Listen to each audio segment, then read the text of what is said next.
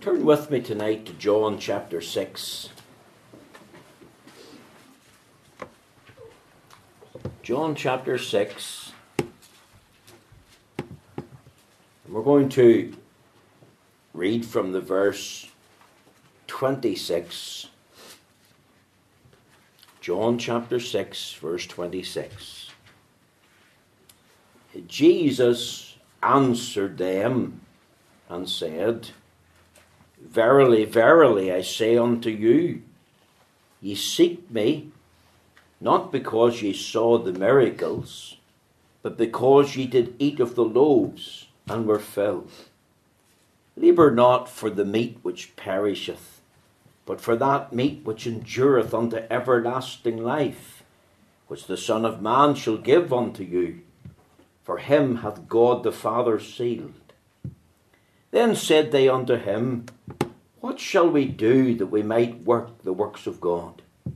Jesus answered and said unto them, This is the work of God, that ye believe in him whom he hath sent. They said therefore unto him, What sign showest thou then that we may see and believe thee? What dost thou work? Our fathers did eat manna in the desert, as it is written, he gave them bread from heaven to eat.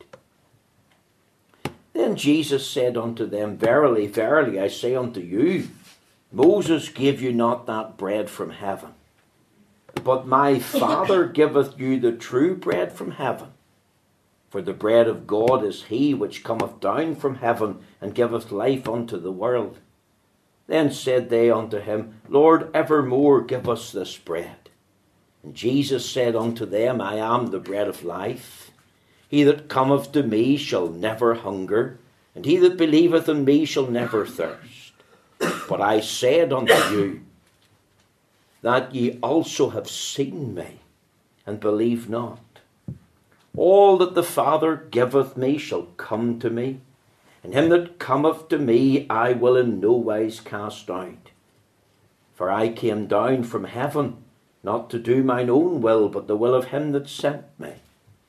And this is the Father's will which have sent me, that of all which he hath given me, I should lose nothing, but should raise it up again at the last day.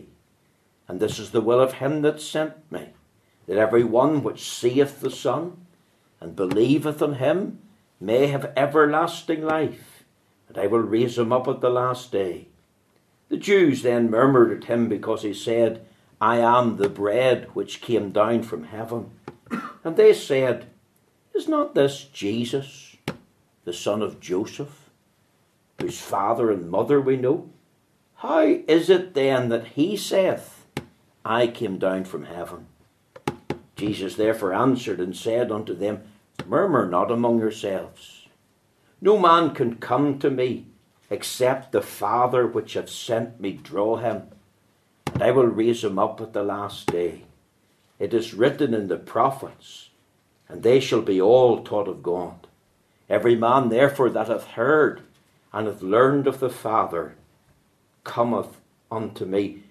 Not that any man have seen the Father, save he which is of God. He have seen the Father. Verily, verily, I say unto you, he that believeth in me hath everlasting life. Amen. We'll end the reading there at verse 47, and we pray God will stamp with his own blessing and approval the reading of his infallible and inerrant word. Now, my text tonight is taken from John chapter 6 and verse 37. All that the Father giveth me shall come to me, and him that cometh to me I will in no wise cast out.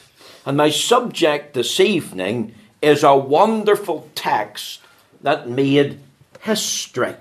Because this text is known in evangelical circles as John Bunyan's text. John 6 and 37 is John Bunyan's text. Now, I'm sure you've heard of the name of John Bunyan.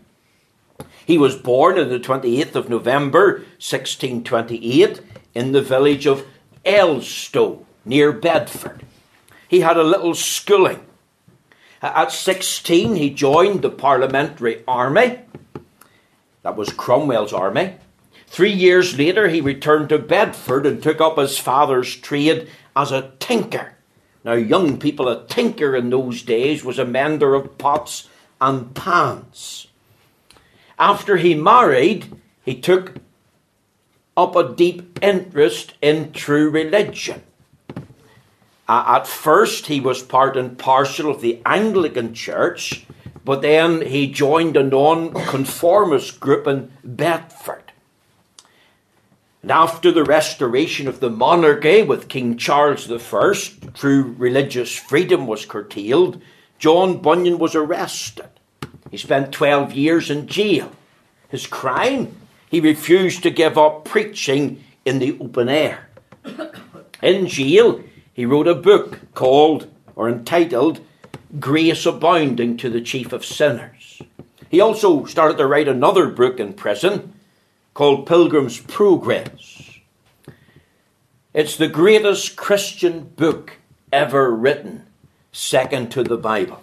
And this book, written by John Bunyan, called Pilgrim's Progress, was finished after he came out of prison and was later published um, and became a bestseller and is still a bestseller today.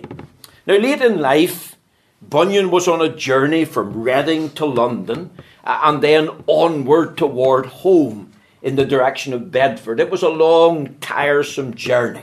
And sadly, he was overtaken by a huge storm uh, and he was drenched. And sadly, on the journey, he became feverish. Whenever he returned home, the fever lingered. It lingered for about 10 days. And 10 days later, on the 31st of August, 1688, at the age of 59, John Bunyan died. Now, I've given you a biographical sketch of John Bunyan. And let me tell you this John Bunyan was saved through the words of John 6 and 37. That's why we call it John Bunyan's text. And in his book, Grace Abounding to the Chief of Sinners, he wrote of how he felt in a spiritual sense. He felt his own unworthiness. He felt he had gone too far in life to be saved. He believed he was beyond the reach of saving grace.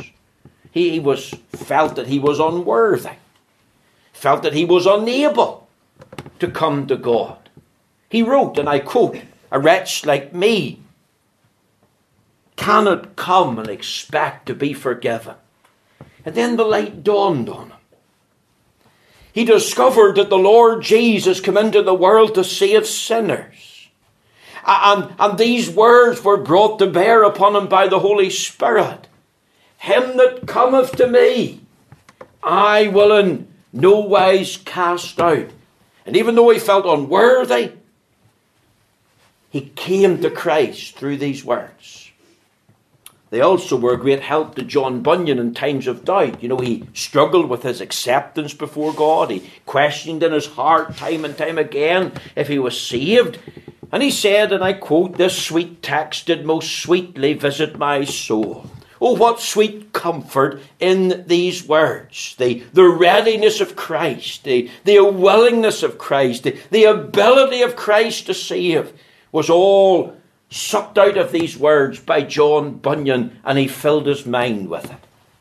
And you know, in the last days of his life, that journey from Reading through London toward Bedford, whenever he encountered that huge storm and become feverish in the journey and took to bed and he, he knew that soon he was going to die. And this word, this word came with great light and lit up for him the valley of death. For him it was like an anchor to the soul. As I've said, this was John Bunyan's text, a text through which he got saved a text that he held on to in times of doubt, a text that was an anchor to his soul in the valley of death. You're familiar perhaps with the life and times of John Bunyan, the Reverend John Bunyan. Here's a reference, a text that has made history. I have a question tonight. Will you make it your text? There's, there's three or four wonderful things here. There's a wonderful gift here. Notice the words, all that the Father giveth me. We'll stop there. I want you to think in your mind of God the Father giving a gift to God the Son. And you could ask yourself, well, what's the makeup of the gift? And the answer is the gift of precious souls. God's gift to his Son, I believe, is the greatest gift that was ever be given. The great Heavenly Father giving the souls of men and women in eternity past in the council of redemption as a gift to his Son. God gave a great number that no man can number. A great company of all types and kinds of sinners. They're called the elect, the chosen of God. Who are they? Someone has said, well, that's God's business.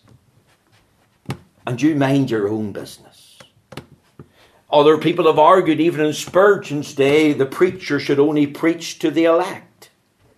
Spurgeon said, but we don't know who they are.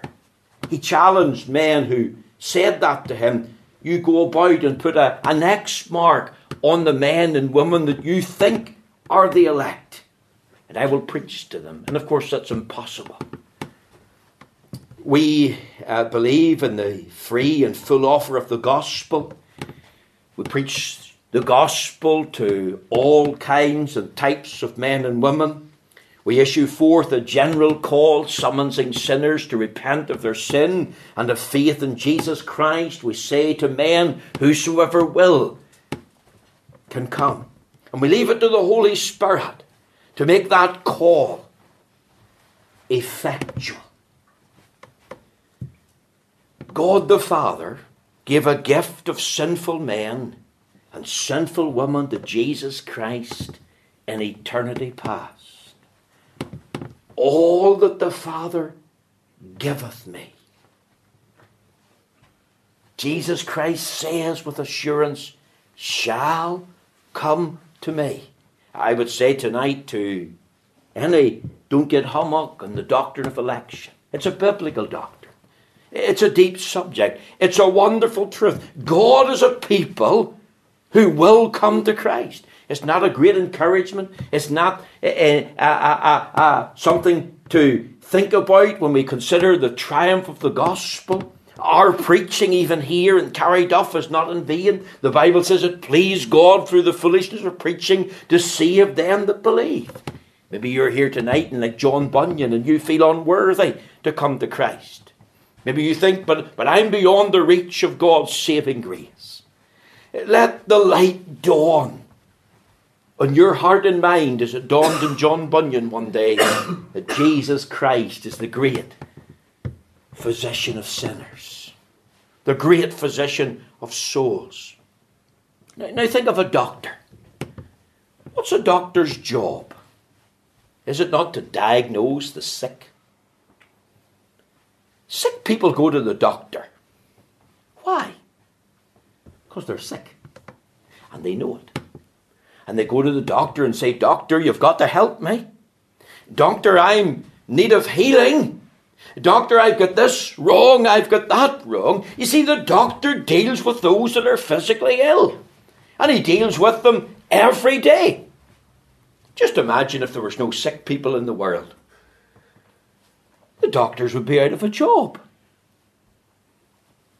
Jesus Christ came into this world not only to seek and to save that which was lost, but he came into this world as the greatest physician of souls. Souls who are sick with sin.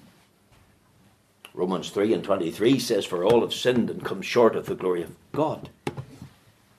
I believe tonight in the total depravity of the sinner. I believe tonight in the total inability of the sinner to save and help oneself. He came to save people sick with sin who are conscious of their sinnership, who, who, recognize how sinful and depraved they are, and who say, I can't heal myself. So I'll go to Dr. Jesus. He also came to of people who are sick of sin. Do you know we live in Northern Ireland where many enjoy the benefits of true religion? But the sad reality is many are not prepared to give up their sin. They want to follow Christ. They want to name the name of Jesus. But they want to live a life of secret sin or a life of open sin. Paul, when he preached in Mars Hill, and we could call it the Sermon from Mars, it'd be a good title for that in Acts 17. God commandeth all men everywhere to repent.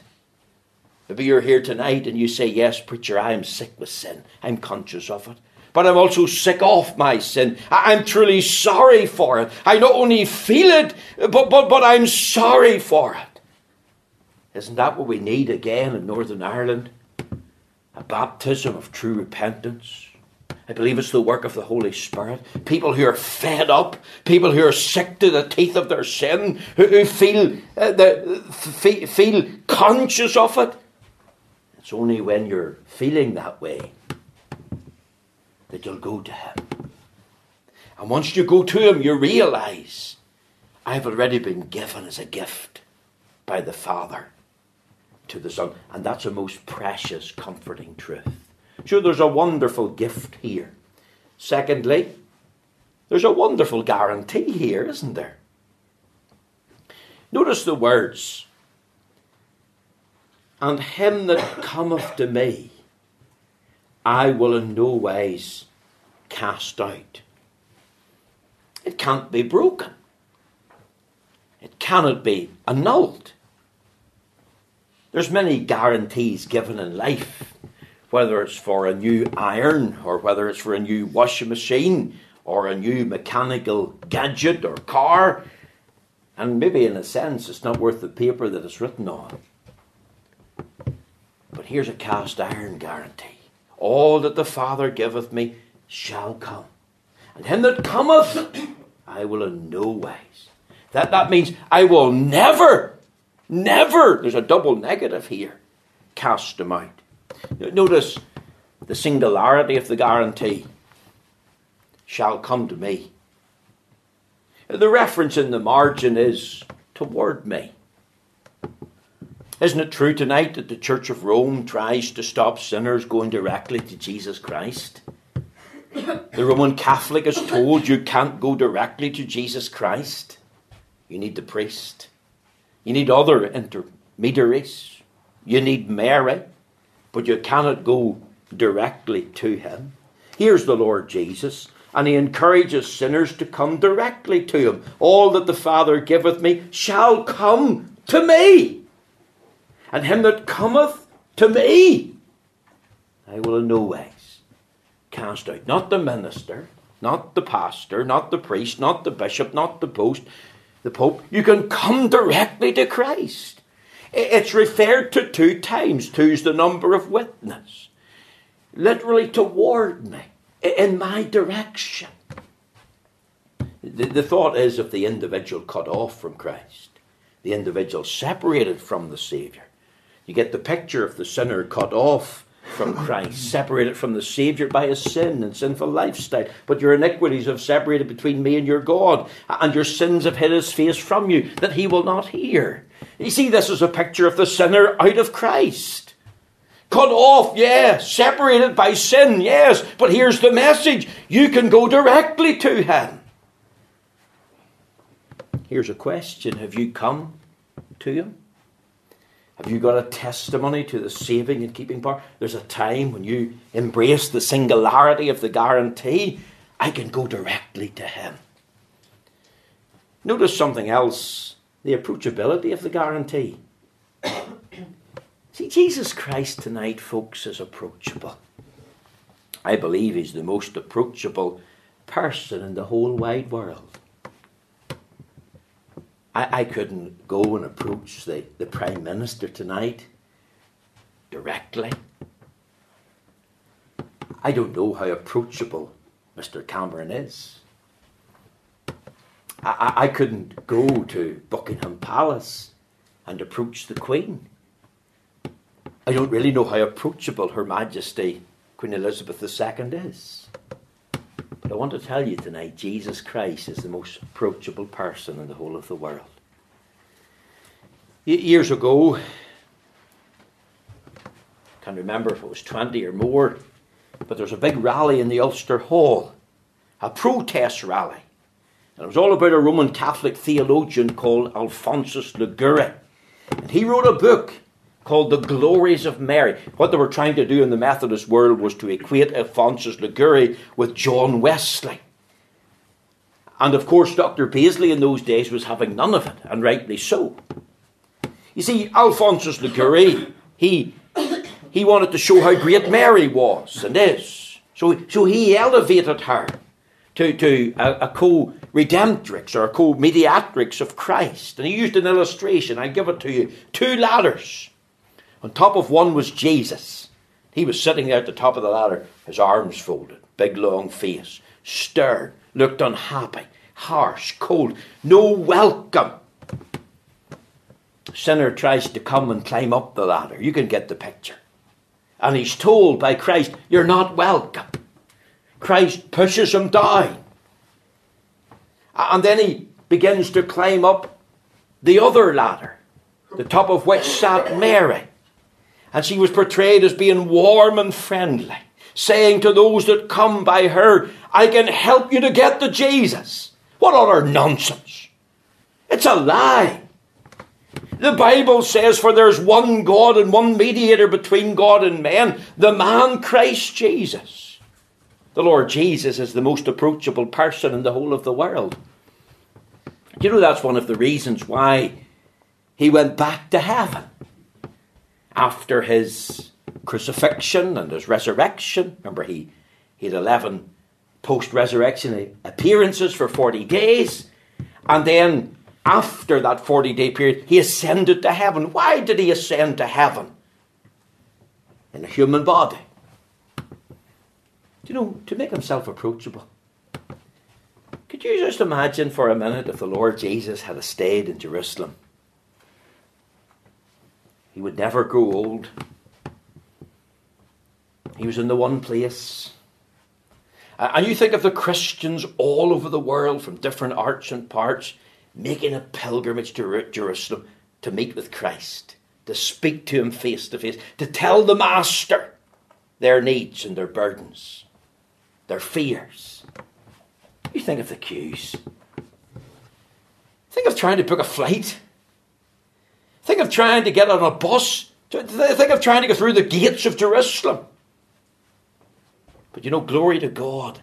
Today, right now at this minute, people from the four corners of the globe with no appointment can meet Christ straight away. You can come.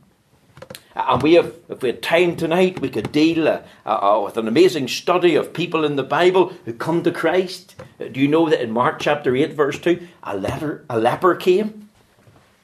They, they threw stones at lepers. He was a smelly person. He was an outcast. Don't touch him. He's diseased. And yet he came to Christ and was accepted. In Matthew 8, a centurion came. He was a rough soldier probably a hard man, probably a big man. You know, don't mess with me. And yet he came to Christ. Matthew 8, 9, 18 speaks about a ruler came. Here's a person in authority, person at the top. That's what we'd love to see. We'd love to see the, the, the, Queen and members of the royal family, and, and I'd love to see the Prime Minister and many others come to Christ and openly testify that they're born of the Spirit and washed in the blood and they've got the love of Jesus in their heart. In Matthew 9 28, two blind men came and he asked them the question, What And they said that we might see. See, there's the approachability of the guarantee. Notice something else the universality of the guarantee. It says, and him that cometh. The word him means anyone, whosoever. That's the scope of the gospel. Any man, woman, boy, or girl. None's excluded except those who exclude themselves. And if you have a man who wants to be saved and feels his unworthiness and consciousness of his sin and goes to Christ and says, Lord, save me, I perish, I tell you tonight, that man will be saved. Glory to God. All that the Father giveth me shall come to me, and him that cometh. You can be saved if you come. The vilest of sinners who truly believes that moment from Jesus, a pardon receives. Old W.P. Nicholson one time had a gospel mission. I'm not sure if it was in Belfast or Bangor, but he made an appeal at the mission. It must have been in Bangor because I, I, think there was very little response on that occasion. Um, some people in Bangor may be more affluent than some of the back streets of Belfast, think they don't need the Lord, and yet their greatest need is of Him. But there was a man up in the gallery, uh, and uh, his name was Daft Jimmy. Uh, and everybody knew Daft Jimmy. Daft Jimmy was a drunkard. Today they talk about an alcoholic, but we'll just talk about a drunkard. Today they talk about homosexuality. It's really sodomy. You see, there's an attempt to, to tone down sin, make it more palatable. But Daft Jimmy was a drunkard, and everybody knew it. And in that meeting with tears, Daft Jimmy shouted out, and I, I quote, I'll take Jesus if he'll have me. Is he a drunkard? He did come and he got gloriously saved, and his life was changed. Him that cometh. Don't exclude yourself. Notice there's a wonderful gathering here. Or maybe a wonderful gladness would be the way to put it. All that the Father giveth me shall come. Underline the word come. And him that cometh I will in no ways cast it. As I've said, it's a double negative. I will never, never cast them out. Do you know one of the most favourite words in all of the Bible that God has? It's come. Did you know that?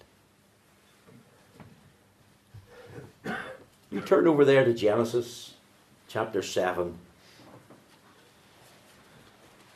Look at your Bible, young people, underline it. Here's God speaking to Noah.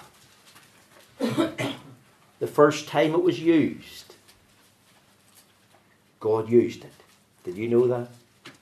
And the Lord said unto Noah, Come thou, and all thy house into the ark.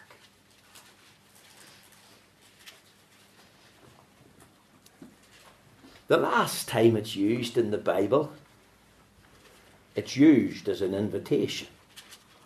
It's used as a summons. The last book of the Bible, in the book of Revelation, Revelation chapter 22, and it's in the verse 17. And the Spirit, notice it's a capital, that's the Holy Spirit that's speaking, the third person of the Trinity, God the Spirit. And the Spirit and the bride that's the church for which Jesus bled and died. What do they say? They say, Come. And let him that heareth say, Come. And let him that is athirst come. And whosoever will, let him take the water of life freely. Do you know that this word come, it's used over 600 times in the Bible if you get Bible Gateway, and Mark Strong here's introduced me to, type in the word come, authorized version or KJV, and you'll see that over 600 references. And here's the two in between God first gave the invitation to Noah and his family, Come thou and thy family into the ark. And that ark's a type of Christ. And this was God's invitation. This was God's summons. God was doing the calling. And God is calling to you tonight. And the same call, the Spirit, the Holy Spirit, says, Come. The Church of Christ says, Come. If you're athirst, longing for satisfaction, true joy, and inner peace, we say to you, Come. If you feel your unworthiness, feel your sinfulness, you've heard the word of God, we, we say to you, Come. Don't remain as you are. Charlotte Elliott said, Just as I am, without one plea, I come. How, how do you come? Come acknowledging you're a sinner. Lord, I'm a sinner. I need to be saved. I've got a soul. Lord, I'm fearful about dying in my sins. Come believing on the Lord Jesus Christ. We were singing, He that believeth, present continuous tense, hath everlasting life. Believe the things that were said about Him. Believe what was written of Him. But believe them to be truthful things. Acknowledge you're a sinner. Believe in Christ. And come to Him in a spirit of repentance and faith. Remember, He's the doctor. And He come to save those that are sick with sin. And those that are sick of sin. Those that are sorry enough to quit. That's what true repentance is. The psalmist spoke about being truly sorry. The Bible talks about godly sorrow. And as you repent, you receive Him. And that's what faith is. Forsaking all I take Him, forsaking all I trust Him. It's a reception of Him as your Lord and your Saviour. Here's a most wonderful gladness. Come. And I leave this text with you tonight. It's a text that made history. John Bunyan's text, a wonderful gift. John Bunyan realized he was part of God's gift to Christ. There's a wonderful guarantee. It's singularity to me. It's not the church that saves, it's Christ that saves. There's a wonderful approachability. I can go directly to the Saviour, and He accepts me as I am. And there's a universality here. Him that cometh. Will you come tonight? Here's a most wonderful gladness. Come as you are. And if you come tonight, you can be saved. And even in those days when you're filled with doubt, these words can be a sweet comfort to your soul. And even when you come to breathe your last, these words can be an anchor to your soul. Just like old John Bunyan. May the Lord bless these few truths to your heart this evening.